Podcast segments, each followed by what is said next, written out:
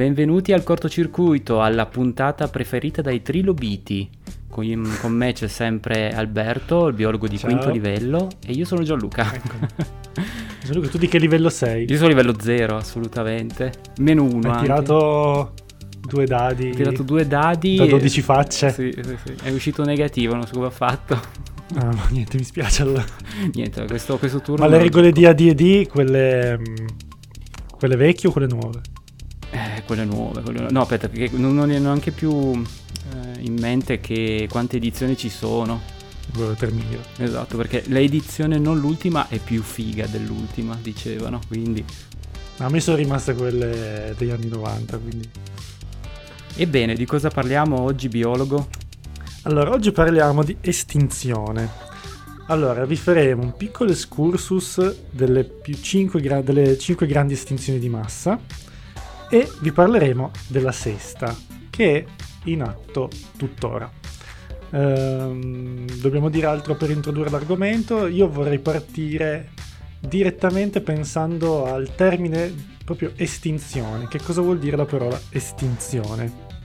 Tu hai un'idea di come si potrebbe definire? Beh, sicuramente... Come la definiresti? Allora, io da profano la definirei come la fine di una specie. Non esiste nessun es- esemplare sulla Terra.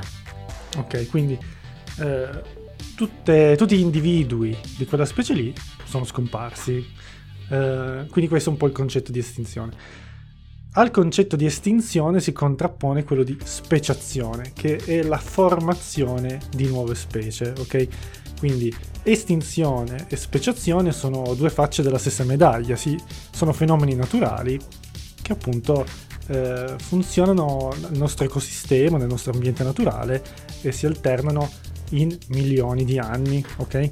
Eh, si è visto che una specie dura circa da 1 a 10 milioni di anni.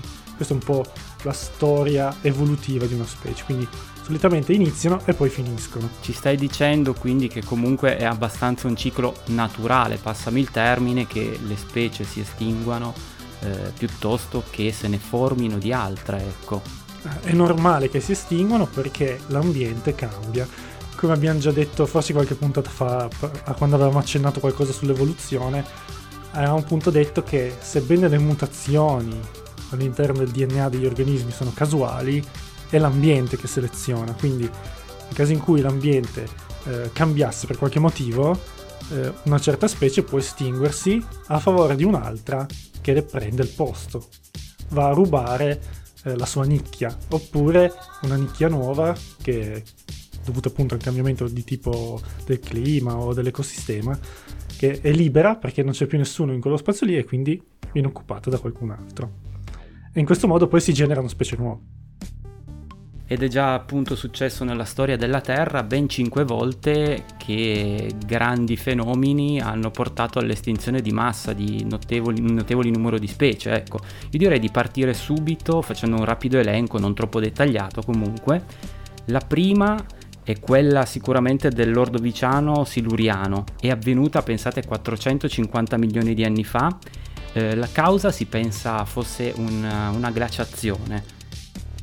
Nello specifico, appunto, eh, c'è stato un innalzamento, un, par- pardon, um, un abbassamento delle temperature eh, delle acque, quindi tutti i pesci, la maggior parte anzi delle specie che vivevano in, temperature, in acque con temperature diciamo non troppo eh, fresche, sono stati annientati letteralmente e tra questi appunto c'erano i trilobiti, per quello avevo fatto la citazione al- all'introduzione della puntata. Per chi non lo sapesse, i trilobiti sono degli artropodi, ok? Quindi è un po'... mh, gli artropodi contengono gli insetti, gli arachnidi, i millepiedi, ok? Queste cose qua. E I trilobiti eh, sono una classe ad oggi estinta, di cui abbiamo soltanto più reperti fossili, che sembrano un po' dei, un misto tra un crostaceo e un arachnide, insomma, hanno una sorta di scudo frontale, sono molto particolari come Sì, animali. Non sono troppo gradevoli ecco da vedere da... Ma no, dai, sono carini. Beh, più o meno, a me ricorda sempre un po' Half-Life. Eh, Han- hanno il loro perché. hanno il loro perché. Ehm, Sono tipo facehugger, dici. eh, sì, sì, sì, più che altro appunto se ti ricordi la Mar, quella domesticata in Half-Life. Ah, giusto. Fantastico. Ehm, Se, se volete vedere qualcosa di simile, proprio se vogliamo proprio avvicinarci un po', che esiste attualmente, andatevi a cercare i limuli. I limuli sono del- sempre degli artropodi, che, che licerati, quindi che esistono ancora adesso, che ci assomigliano vagamente. In realtà il trilobite è un po' diverso, però ci somigliano un po'. Così ci facciamo un'idea, ecco.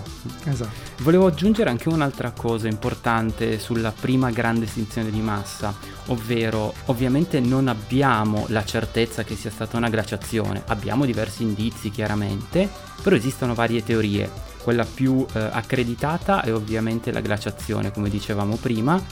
Alcuni però sostengono che mh, la causa potre- potrebbe essere anche un eh, lampo di raggi gamma. È molto difficilmente dimostrabile.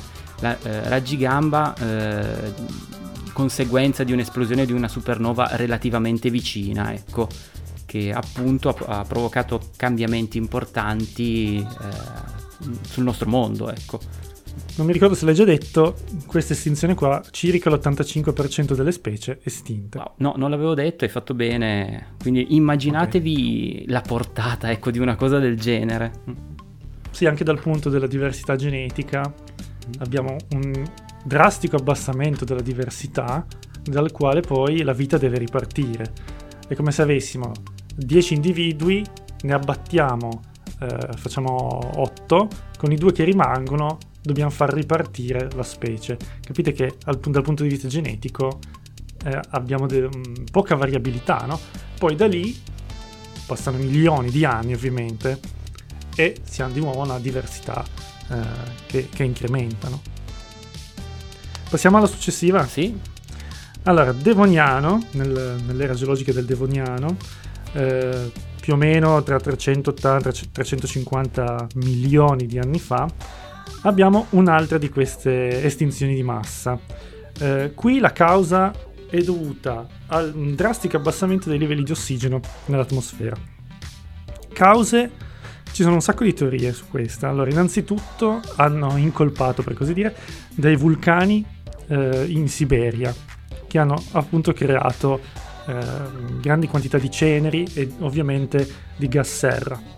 Eh, un altro colpevole potrebbe, potrebbe essere un meteorite, che è stato, è stato ritrovato un cratere di 50 km in Svezia che pare avere anche a che fare con questa estinzione. Potrebbero anche essere tutte e due le cose insieme, non è che uno esclude l'altro. Eh, poi c'è anche una teoria abbastanza interessante che è quella legata agli alberi. In pratica hanno osservato che in questo periodo, in questa era, gli alberi hanno cominciato ad avere delle dimensioni ragguardevoli e la crescita di queste piante in questo modo così estremo ha disgregato le particelle di suolo, liberando una grande quantità di nutrienti. Questi nutrienti si sono poi riversati nel mare, eh, aumentando la quantità di alghe. Queste alghe, nella, nella fase, diciamo così, della loro morte, ehm, diciamo così, consumano eh, l'ossigeno. Adesso per farla proprio, dirlo proprio in modo semplice. In questo modo rimuovono l'ossigeno dall'atmosfera, eh, impoverendolo. Quindi, impoverendola. Quindi è possibile che questi, eh, tutte queste cause insieme abbiano creato questa estinzione di nuovo di massa. Eh, forse meno impattante rispetto alle altre. Ok. Io invece mi tocca fare quella del Permiano barra Triassico, che direi che è stata quella più assolutamente letale Sì. quelle finora che si sono sviluppate nella storia della Terra, in quanto addirittura il 96% delle specie marine sono andate perse. Pazzesco. Eh, anche qua eh, la causa si pensa eh, intensa attività mul- vulcanica e impatto di asteroide. Infatti è stato ritrovato un cratere, questa volta in Antartide, eh, mentre l'attività, la grande attività mul- vulcanica ha appunto aumentato anche qua eh, la ehm, percentuale di CO2 in atmosfera, modificando appunto il clima. Ecco. Noi incolpiamo, incolpiamo, incolpiamo sempre giustamente l'anidride carbonica, però non dimentichiamoci che ci sono anche altri gas serra, come ad esempio il metano. E anche qui il metano pare aver avuto un ruolo abbastanza importante. E un dato così, curiosità, eh, si è stimato che in questa estinzione le foreste per ritornare rigogliose come prima hanno impiegato 10 milioni di anni. Quindi pensate che impatto. Pensate che danno appunto ha causato la terza estinzione. D'altronde è stata la più desa- devastante. E, ehm, curiosità, eh, in questo periodo avevamo anche l'antenato dei dinosauri, il cosiddetto Dinogorgon, anche lui è stato spazzato via. E... Sembra un po' quello di Stranger Things, il Demogorgon. sì, assomiglia effettivamente. Però questo è interessante osservare questa cosa qua perché appunto, come vedete, l'evoluzione poi è ripartita e ha riprodotto, tra virgolette, con, dovute, con i dovuti cambiamenti, una, una specie simile al Dino Gorgon. Quindi è interessante vedere questa cosa qua, dove l'ambiente evidentemente simile ha modellato, passatemi anche quel termine, una specie simile ad una precedente, ecco. Sì, anche, anche oggigiorno ci sono esempi simili, eh? ad esempio ehm, i, i colibrì, sapete tutti cosa sono, sono quei piccoli eh, uccelli tropicali eh, molto colorati, variopinti, no? Sì, quello che sta fermo in, in, stasi, via, quando sta volando, dico bene. Esatto. Uh, sì, nel continente, questi si trovano nel continente americano principalmente. Nel continente asiatico troviamo una specie, una specie un gruppo di uccelli che eh, pur non essendo, non facendo parte dei colibrei, ha le stesse caratteristiche estetiche, quindi eh, volano nello stesso modo, hanno il becco sottile eh, che utilizzano per prendere eh, il nettare dai fiori, eccetera, eccetera. Perché? Perché l'ambiente, pur essendo molto lontani tra loro, si trova diciamo, sulla stessa fascia climatica, di conseguenza un ambiente simile ha eh, fatto formare delle specie dall'aspetto dall'ecologia simile. Questa è, è, una prova, cioè una prova, è un indizio molto importante no? sull'evoluzione. Proprio, va proprio a eh, sottolineare l'importanza dell'ambiente. Se non mi sbaglio si chiamano nettarine, tra l'altro. Ah, come cosa sono le pesche? Sì, no, nettarine. Esatto, come le pesche nettarine.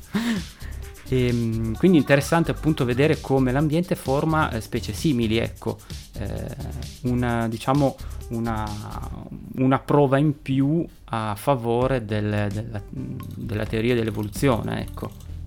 Ma ora siamo al numero 4 direi, Albi. Sì, numero 4, eh, Triassico-Giurassico, siamo più o meno a 200 milioni di anni fa. Questo è un po' il periodo dove abbiamo i precursori dei dinosauri, quindi gli arcosauri si chiamavano. Eh, sono tutti quelli dai quali discenderà poi il coccodrillo, gli uccelli, i dinosauri, quelli che conosciamo tutti. E qui abbiamo una perdita dell'80% delle specie, sia marine che di terra, quindi anche qui di nuovo una bella mazzata alla biodiversità. Anche qui di nuovo la colpa viene data ai vulcani e a una grande quantità di anidride carbonica immessa nell'atmosfera, che come abbiamo capito stravolge un po' gli equilibri degli ecosistemi, principalmente variando le temperature. Sì, aggiungo anche che eh, sono state trovate prove di una notevole acidificazione dei mari, quindi un mare più acido ovviamente ha sconvolto quel, quell'ambiente e ovviamente gli animali o, o le alghe appunto che abitavano eh, gli oceani dell'epoca. E altra cosa interessante eh, come ha detto giustamente Alberto, ci sono stati degli sconquassamenti, dei terremoti, dei movimenti tettonici molto molto importanti. Pensate che eh, questa fase qua di terremoti ha dato l'avvio alla separazione dei continenti. Infatti prima vi era un unico megacontinente, Pangea, sicuramente lo conoscete. Questi movimenti hanno spaccato proprio la crosta, ecco. Interessante sapere questa cosa qua e capire la potenza dei, coinvolta in questi movimenti, ecco. Sì. E tra l'altro questa acidificazione è sempre comunque causata dall'anidride carbonica. Eh, come, come, funziona questo? Allora, noi abbiamo l'anidride carbonica che è nell'atmosfera. Eh, la, l'atmosfera e l'acqua comunicano tra loro, per così dire, non, è, non sono due eh, cose totalmente separate, quindi sia l'aria che eh, l'acqua tendono a cedere o ad acquisire elementi chimici. Quindi l'anidride carbonica non fa nient'altro che sciogliersi nell'acqua e creare l'acido carbonico, che sarebbe due atomi di idrogeno, uno di carbonio e tre di ossigeno. Eh, probabilmente anche altri acidi, però lasciamo, lasciamo perdere, non andiamo troppo nel dettaglio. Però è interessante Comunque, il collegamento. Come, ecco. Sì, come dice il nome stesso, acido carbonico fa eh, abbassare il pH dell'acqua e di conseguenza l'acqua diventa acida. E ovviamente cosa succede?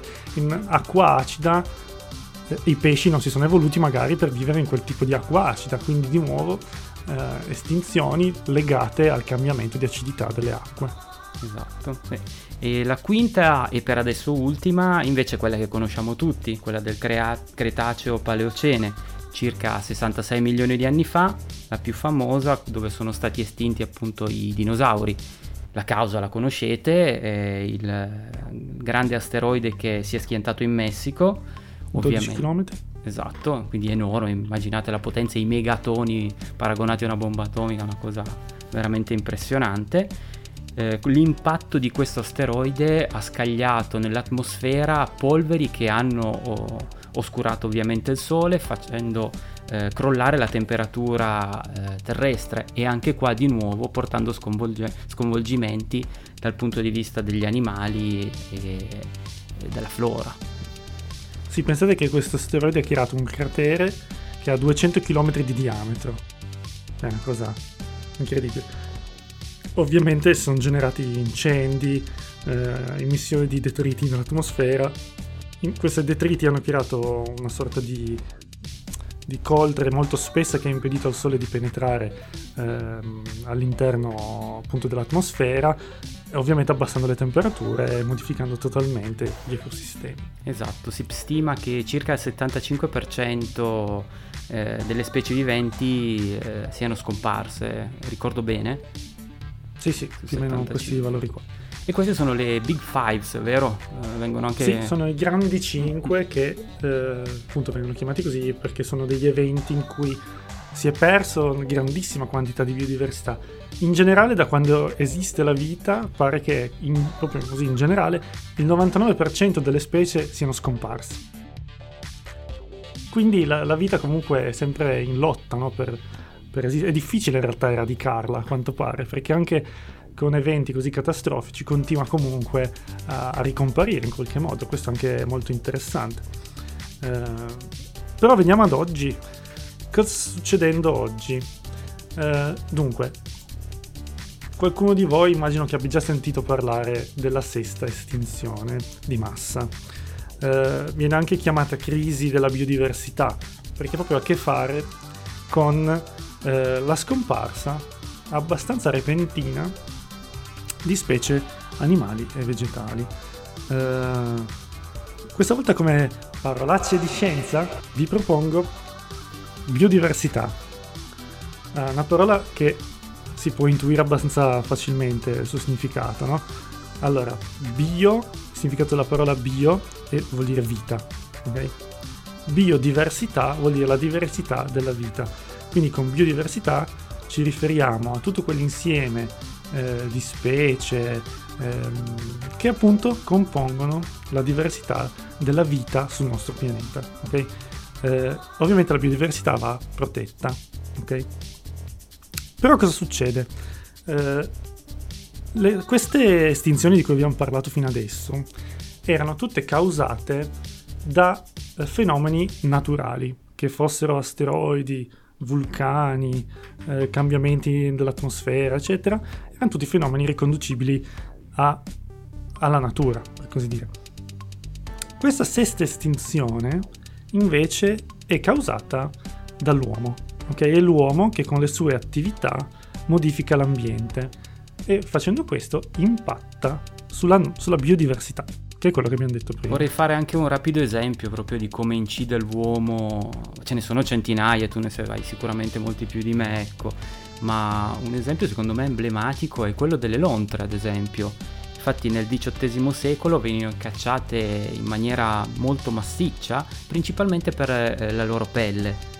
Qual è il problema? Il problema è che le lontre eh, si nutrono di ricci di mare, i ricci di mare a loro volta si nutrono di alghe.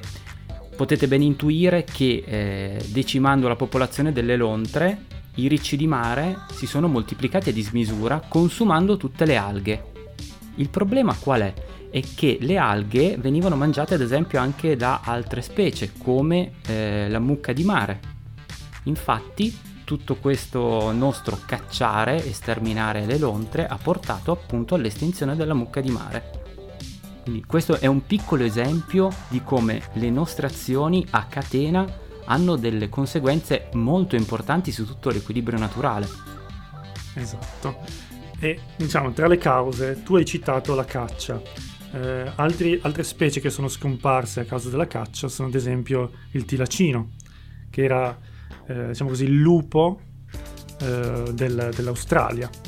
Questa è una delle specie, gli ultimi, sono, eh, gli ultimi individui risalgono ai primi del Novecento, ci sono anche dei video dove si vedono questi lupi che si muovono dentro le gabbie. Eh, altri problemi sono la deforestazione, eh, in particolare eh, ad esempio nel Sud America dove vengono eh, eliminate grandi parti di foreste per far spazio a coltivazioni che possono essere coltivazioni della palma ad esempio. Altri problemi? Sì? Volevo solo aggiungere una cosa, la quinoa, dico bene, ricordo bene Albi? Sì. C'è stato un problema simile, sai che c'è stato un momento dove la quinoa andava veramente di moda perché è naturale, così e così. Sì, sì, sì, è una di, di quelle. È assurdo appunto perché hanno deforestato per piantare appunto quinoa, perché per, per noi, ecco, per mangiare sano, tra virgolette. Quindi pensate sempre le vostre azioni a che cosa portano, a che conseguenze, ecco.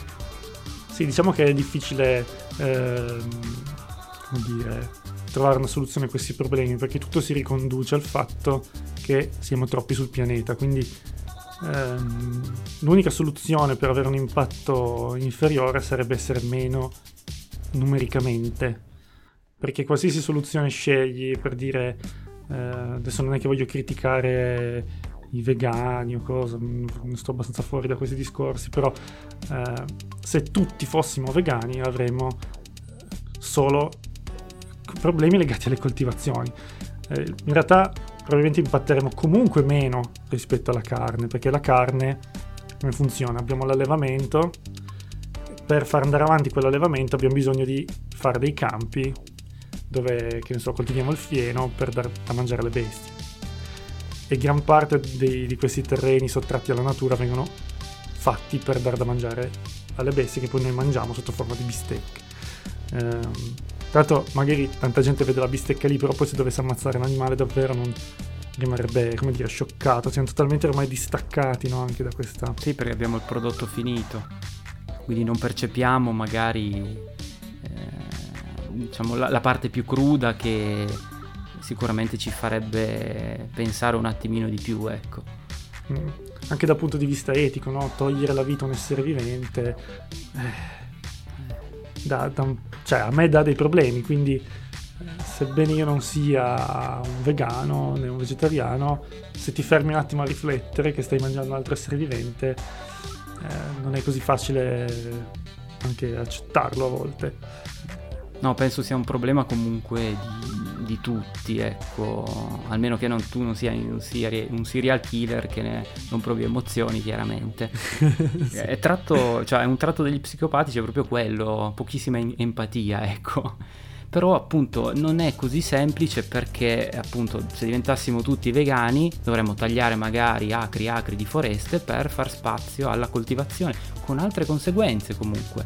Quindi in teoria la soluzione sarebbe consumare di meno tutti, ecco, però... Eh, però è facile dirlo, difficile farlo, cioè noi stessi siamo qua che facciamo un podcast con st- strumenti tecnologici che impattano sull'ambiente, ormai noi ci siamo talmente dentro che facciamo fatica a uscirne, magari si dice sempre speriamo nelle generazioni future, probabilmente quelli di 30 anni fa speravano che noi cambiassimo qualcosa a quanto pare la vedo ancora molto difficile. Eh, ci, ci, andrà ancora molto tempo. Comunque ti dirò, io di solito cerco comunque anche sempre di, limitarmi un pochettino, ecco, nel senso non avere, che ne so, magari, eh, ad per dire, eh, decine e decine di vestiti piuttosto che quando posso magari andare a piedi in un posto ci vado invece di utilizzare la macchina, oppure mangiare non appunto sempre carne ma un po' di questo, un po' di quello e mangiare poco anche. Che fa anche bene alla salute. Sicuramente perché mangiavo troppissimo, siamo sempre pieni di roba, ecco. Quindi è comunque però molto difficile tornare indietro quando raggiungi uno stato di benessere dove hai voglia di una torta, hai voglia di un gelato, parti, vai, hai voglia di mangiarti una bistecca, boh, non devi ammazzare l'animale, vai in un ristorante, lo compri, mangi e hai solo il eh, endorfine, ecco, dopamina, diciamo così. Sì, poi consideriamo che noi come paese non abbiamo un impatto così elevato. Ci sono paesi che hanno impatti molto maggiori, pensiamo anche solo agli Stati Uniti.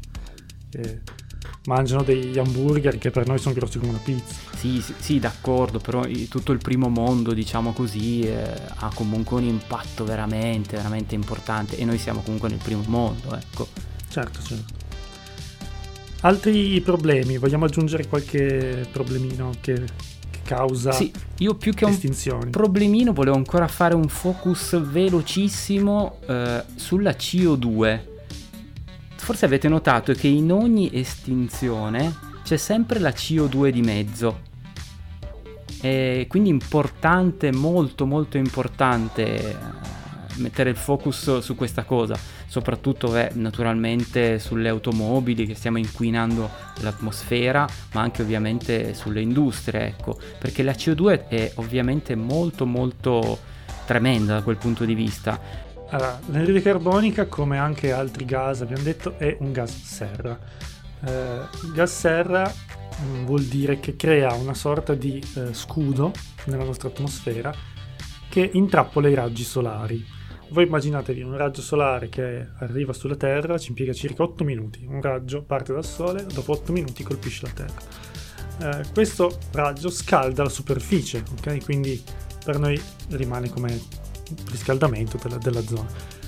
Quando questo raggio viene fatto rimbalzare, per così dire, sulla nostra superficie, se la, diciamo così, l'atmosfera è relativamente sottile, cosa fa? Esce fuori e se ne va, ok? Eh, se invece abbiamo una, un'atmosfera molto densa eh, e la CO2, l'anidride carbonica insieme anche al metano e altri gas è responsabile dell'inspessimento dell'atmosfera, questo raggio rimbalza e ricolpisce nuovamente la Terra più e più volte. Facendo questo scalda sempre di più la superficie e quindi aumenta le temperature. Eh, si è stimato che, ehm, diciamo così, l'anidride carbonica è passata da 280 parti per milione, eh, che era l'inizio, diciamo così, della, dell'era industriale, no? Oggi siamo al 412 parti per milione, quindi abbiamo quasi, non ancora, ma quasi raddoppiato la quantità di anidride carbonica all'interno dell'atmosfera, che in realtà è pochissima, è veramente una quantità minuscola io non so se voi sapete com- com'è fatta la nostra atmosfera. Gianluca, tu hai idea di come è fatta la nostra atmosfera? Sì, mi ricordo che comunque era diviso a strati, ecco, appunto ionosfera, stratosfera e via. No, no, ma dico come composizione chimica. Ah, sì, azoto. Abbiamo 78% di azoto. Quindi la gran parte è azoto, che noi tra l'altro non usiamo. Eh, poi c'è un 20%, 21% di ossigeno, una piccola quantità di argon e poi sempre meno abbiamo l'anidride carbonica, elio, metano, idrogeno, altri gas. Quindi in realtà l'anidride carbonica è una, una fettina veramente minuscola. Però così, in quantità così piccola impatta già tantissimo. Eh, anche se sembra poco questa quantità, appunto in, rende molto forte il fenomeno del riscaldamento globale, che è ancora un'altra delle cause del cambiamento degli ecosistemi e delle conseguenti estinzioni. Sì, infatti proprio per quello volevo mettere il punto sulla CO2, perché è tremenda da un punto di vista. Eh. Attenzione, ovviamente un gas non può essere malvagio, buono, eh, però eh, una piccola percentuale può fare tanta differenza. E, chiaramente. E si è stimato tra l'altro tu sull'aumento delle temperature anche solo di 2 gradi. Eh, Albi, tu qua forse sei più ferrato di me. Eh, sull'innalzamento dei mari, vuoi dire qualcosa di un po' più specifico? Sì, esatto. Io partirei ancora, dal, ancora prima dicendo da dove arriva questa anidride carbonica? Arriva dai eh, combustibili fossili. Quindi noi cosa facciamo? Buchiamo il terreno per andare a prendere questi, insomma, il petrolio, no? per dirlo in modo proprio banale, che trasformiamo in carburanti come la benzina, che hanno come prodotto di scarto anche l'anidride carbonica, il monossido di carbonio, eccetera. Um, che cosa succede? Questi gas che vengono introdotti nell'atmosfera portano all'aumento delle temperature, come abbiamo detto.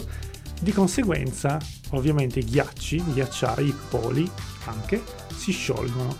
Cosa succede? Che noi andiamo ad immettere metri cubi di acqua che prima erano incastonati nel ghiaccio, li rilasciamo nei mari.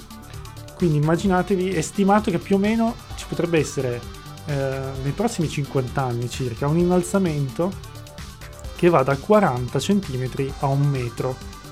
Quindi pensate che cosa vuol dire ad esempio per la laguna di Venezia che l'acqua si alza di un metro.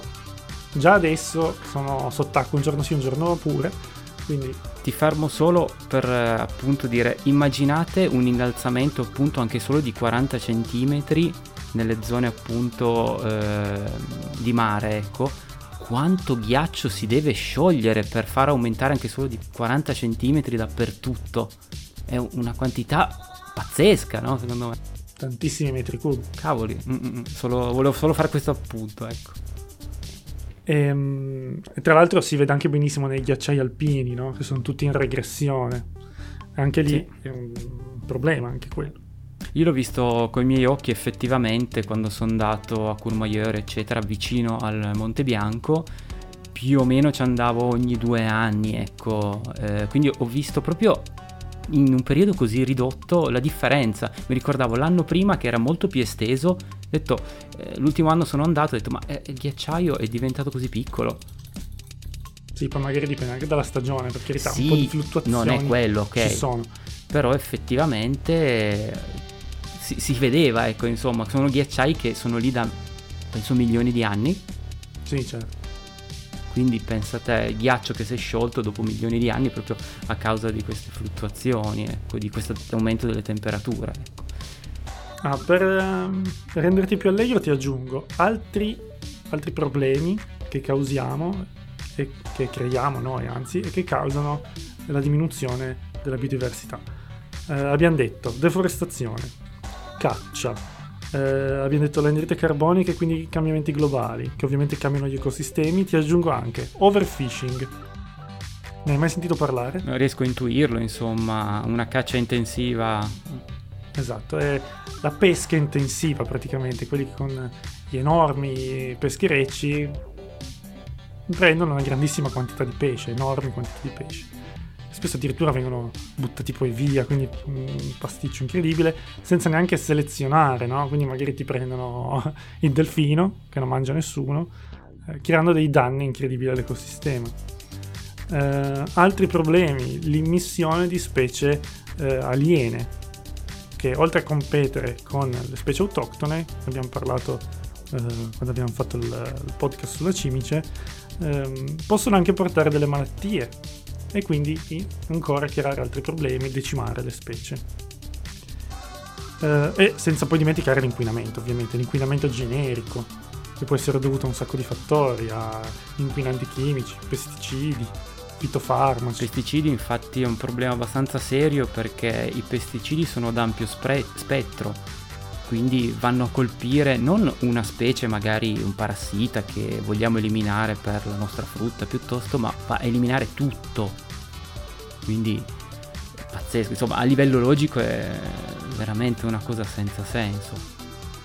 Allora, vi voglio snocciolare un paio di dati. Appare da studi che sono stati fatti in questi ultimi anni che circa il 75% delle specie viventi potrebbe scomparire in tempi relativamente brevi, ok?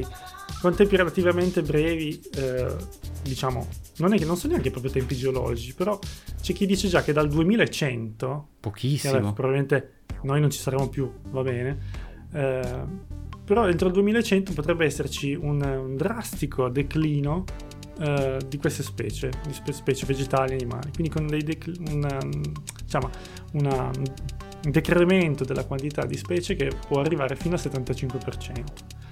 Eh, altri dati, studio del WWF negli ultimi 40 anni l'uomo ha eliminato il 60% delle altre specie viventi che esistono su questo pianeta. Pensate che, che disastro generico. Eh, e questo crollo della biodiversità si è osservato che eh, va di pari passo con l'aumento dell'anidride carbonica. No? Quindi potrebbe essere una casualità? Non credo. Eh, poi vabbè, ovviamente possono anche essere delle cause naturali, eh che portano a un decremento delle specie, però non in modo così rapido. No, è troppo troppo veloce. Subito da incolpare eh, quello, ok? Eh, quindi questa è un po' la sesta estinzione di massa, che è anche detta estinzione dell'Olocene, eh, che è un'era geologica che è iniziata circa 12.000 anni fa, no? Eh, e adesso invece noi stiamo entrando in un'altra fase, che è quella dell'Antropocene, che come vi fa capire il nome stesso, eh, è quello nel quale l'uomo, quindi antro, antro si riferisce all'uomo, antropo anzi, eh, l'uomo sta cambiando in modo significativo, in modo praticamente irreversibile, anzi anche, spero di no, però pare sia così, ecosistema e il, climi, e il clima sul nostro pianeta. Eh, sì, ehm, io appunto vorrei forse rafforzare ancora di più le conseguenze che ha questo su, proprio sulla vita di tutti i giorni, ma nostra, ecco. Eh, cosa porta Albi una riduzione drastica della biodiversità nella vita di tutti i giorni nostri? Vorrei mettere il fuoco su questo, così per far capire appunto chi ci ascolta l'enormità e la gravità, ecco, de, di, di, quello che stiamo facendo, ecco, della sesta estinzione. Certo, secondo me innanzitutto dovremmo già essere cioè, dispiaciuti e infastiditi per la perdita di, divers- di biodiversità di per sé, perché perdita di biodiversità vuol dire che stiamo perdendo delle specie e queste specie non torneranno più, cioè non ci sarà mai più quella specie lì. Quindi se facciamo finta che la farfalla stupenda con i colori variopinti, se si estingue, sparisce del tutto, okay? non la rivedremo mai più. I nostri figli, i figli dei nostri figli non vedranno mai più quella specie lì e che è un dispiacere perché è una perdita, come se fosse una sconfitta. No? Mettiamola in maniera molto concreta, le conseguenze ecco, nella vita. Mettiamola in maniera più concreta che vuoi, eh, se mh, mm, facciamo mh, mm, calare la biodiversità, in particolare degli insetti impollinatori, tutta l'agricoltura sulla quale si basa un po' la nostra economia andrebbe a scatafascio perché gli impollinatori servono appunto per far andare avanti l'agricoltura. Se non ci fossero più api o... Adesso le, vabbè, le api si usano come eh, così, indicatore principale, però esistono anche altri insetti impollinatori. Certo, non c'è solo l'ape. Sparissero tutti sarebbe un disastro. E si è, eh, ed è ben documentata che eh, gli insetti in generale stanno scomparendo. Non è che lo dico così per dire, c'è magari qualcuno che dice ma sì, se ne frega, la, una mosca, un moscerino. Eh, in realtà è un problema. Gran parte degli insetti, proprio a livello di biomassa, quindi in quantità, numero proprio di individui, è in riduzione. Okay? Quindi la biomassa degli artropodi, degli artropodi comprende anche i ragni e altre, altre specie, altri gruppi, è crollata dal 60 al 70%, cioè che è tantissimo. Sì, sì, si parla addirittura di una sorta di apocalisse della biomassa degli invertebrati, che è veramente un dramma. A parte le specie rare, eh, proprio in generale, eh, un calo mostruoso della quantità di insetti. E chi è che mangia gli insetti, ad esempio, gli uccelli. Quindi se calano gli insetti, di conseguenza calano anche gli uccelli. È tutto un circolo vizioso. Sì, è essenziale capire che comunque siamo tutti collegati, quindi eh, la, diciamo, la, perdita di una specie, una o più specie, eh, ha influenze, conseguenze su altre specie. Eh, leggevo anche tra l'altro dei report dove vedevo che circa 400 mm, specie hanno popolazioni inferiori ai 5.000 esemplari E cosa ancora più tragica che l'84% di queste 400 specie vive in zone vicine, quindi sono strettamente eh, collegate tra di loro. La perdita di uno ha influenza su un'altra specie, ecco, e facilmente può portare appunto alla scomparsa, ecco. Domanda. Sì. Eh, avere un pool genetico molto basso eh, cosa può comportare? Nel senso, ovviamente i figli di questo pool, i discendenti, ecco principalmente, forse più corretto, saranno più deboli. Esatto. Ok, quindi sostanzialmente spieghiamo, ecco. se tu hai un pool genetico più ridotto, per così dire, eh, rischi di avere delle, um, diciamo così, cerco di dirlo in modo facile, delle parti eh, di DNA che si ripetono in tutti gli individui figli e mettiamo che c'è una certa sensibilità per una data malattia, se, se se la becca uno se la beccano tutti e muoiono tutti, proprio perché manca la, la diversità, no? Se invece avessimo un pool genetico molto ampio ci sarebbe molto più eh, mix, no? Di conseguenza eh, ci sarebbe un genoma più forte, per così dire, sarebbero più protetti da eventuali problemi, no? È un po' come quando ci si accoppia tra imparentati, perché siccome il, il DNA è simile o comunque delle parti che coincidono, eh, potrebbe essere più facile avere delle, dei problemi.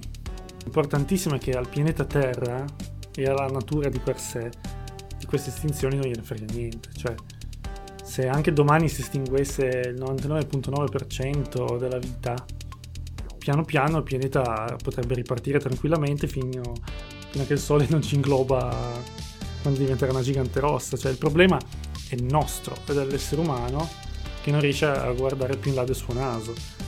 Quindi cioè, tutto il problema ricadrà sulle generazioni future, non tanto sull'ecosistema, la natura, eccetera. Eh, e questo è abbastanza drammatico. E che dici? Chiudiamo qua? Eh, ovviamente ricordiamo che siamo sempre su Spotify, su YouTube, anche su Twitch, ogni tanto facciamo qualche live anche di gaming. Se volete qualcosa di più leggero, più sganassone, magari ogni tanto vi può far piacere seguire anche Twitch. Per il resto salutiamo tutti, alla prossima puntata. Sigla!